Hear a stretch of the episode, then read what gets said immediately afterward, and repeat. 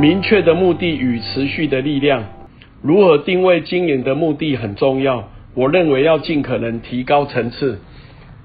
稻盛和夫先生在经营企业的时候，一开始因为他是一个技术工作者，所以员工也不多，所以大家可以群策群力的往一个目标前进，不断的研发新产品，不断的创造新的通路，然后让更多顾客使用，尽可能的创造企业的收入，同时来降低成本，所以一开始进步的还蛮顺的。可是因为企业越来越大，新进的人员未必了解他的想法，所以有一次还有很多年轻的同仁集体的跟他摊牌，所以稻盛和夫先生就思考以后，他认为企业最重要的目的就是如何照顾好员工的心灵与物质的幸福，并以促进社会为呃进步为目的。也因为这样，所以他的经营定位就非常清楚，把员工照顾好。把他的顾客照顾好，然后接着以促进社会进步为主要，这样的话，自然股东就会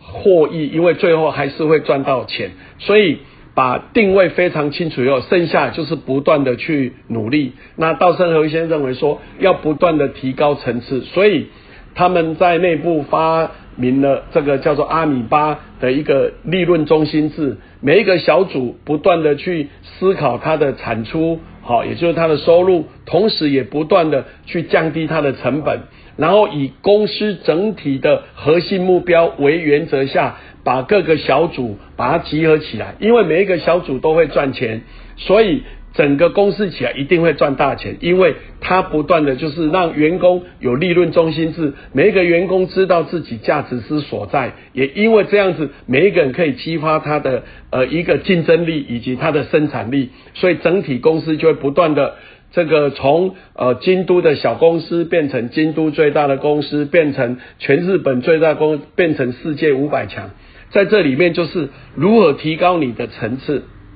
我们说一个人要。服务更多人，各位朋友，你有没有不断的服务更多人？人数越多越好。然后接着我们要服务更高的层次，层次要越高越好。我们要不断的进步，不断的研发新产品，不断的超认真的工作来提高你的层次。然后最后要扩大你的服务范围。我们如果为别人可以服务更多，各位要珍惜每一个资源。活用每一个资源，跟更多的人做策略联盟，也就是整合的能力，也就是一个让更多的人，我们有机会为他们做更好的服务，这样子累积起来，我们就不断的在提高我们的层次，然后持续每天大量的做，我想所有的目标都能持持续的努力进行，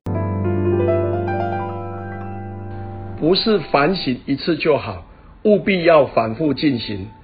在这个系列谈原理原则，就是我们做事的根本。你有没有持续而大量的行动？我们知道京都陶瓷是一个很小的公司，可是后来会成为这个领域的世界最大的，而且成为世界五百强，来自于它不断的开发它的新技术，不断的让它的产品贴近市场，然后来创造更大的营收，然后降低更小的支出。因为不断的每天不断的反省，所以它的竞争力就不断的往方那方面在前进。那各位朋友，我们在我们的生命过程，你有没有不断的反省你自己？譬如你人生的目标、自我成长、兴趣嗜好、财富事业、服务社会、家庭幸福美满这五个领域，你有没有设定你的核心目标？然后把你的资源放进去，你的情绪、健康、人际、财富、事业。时间，当把这些资源放进去以后，你的很多目标就会达成。譬如说，当你要研发新产品，你有没有放入足够的经费，放入足够的人才，然后给予足够的一个鼓励支持？那这样它才可能会成功啊。这个就是朝你的目标进步一点点，所以你不断的反省，我这个资源投下去有没有达到我的预期的进展，然后朝这个方向努力，每天进步一点点，累积起来就很可观。那回到我们个人，你有没有不断的把你所有的事情分成四个象限，叫消除、减少、增加、创造？当我们每天所做的行为有没有朝着我的核心目标，让你自己更健康，服务更多人，公司更有竞争力，帮助更多人，这个方向在前进。比如说，有一些是完全不用做，包括抱怨别人、与其抱怨，不如我们把精神精力用来创造更多的认同、更多的竞争力，对不对？有的是做一些负面的行为，这些我们完全消除。第二要减少，有一些事可以做，比如说我们在。玩电动的时间，我们在看报纸的时间，我们在社交的时间，非必要的其实都可以消消除。当把这些消除以后，我们要增加，让我们活到现在一定有很多的优点，请把这些优点，譬如我们努力的让自己更有竞争力，我们努力关心我们的员工，关心我们的顾客，关心我们的协力厂商，这一些要增加。最后就是创造、研发新产品。研发新的服务对象，研发新的可以为别人创造价值，就是利他，利他做到无限大，其实就是利己。所以每天要不断的反省，我哪里还可以做得更好？我哪里可以需要改善？我要朝什么方向前进？每天进步一点点，每天反省，一定心想事成。我们生在世上，存在于世上都是必然的，存在本身就有其价值。那么，什么叫价值？就是利他，做到最大最大的利他，就是我们的价值。我们可以把它化成如何服务更多人，服务更高层次，服务更多的范围。那三个领域都能够同时往上迈开，当然你能对社会的贡献跟价值就越多。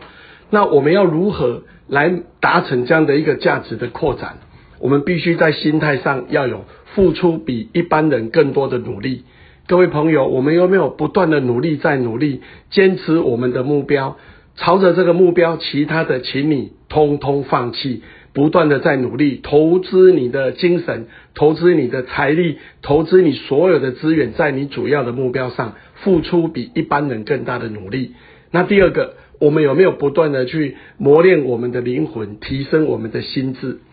在生命的过程里面，事实上，我们人这一生都是暂借的。道生和先生也说，所有的财富都未来用用之于服务社会，都是菩萨借放在我们身上的。那所有的才能也是一样，他在生命的过程有很多次技术的创新，都是不断的努力再努力，然后都没有办法成功。经过一年，经过两年，不断的研究，最后突破了。因为灵机一动，他就觉得那好像是老天的托付，所以在生命的过程，我们有没有不断的磨练我们的灵魂，提升我们的心智，让我们时时刻刻想着能够为这个社会做更大的贡献。所以，我们面对任何的逆境、任何的难关、任何的挑战，我们都必须不断思考，这是老天给我们的考验。他告诉我。我还没有那么好，所以我要持续的努力，再努力，不断的思考突破，也就是挑战困难、突破瓶颈、创造价值。这个价值就是我们可以对社会有更大的贡献。那么同理，我们在面对顺境的时候，也是要不断的在努力的过程里面、顺境的过程里面，腾出一点时间来思考，研发未来的新产品。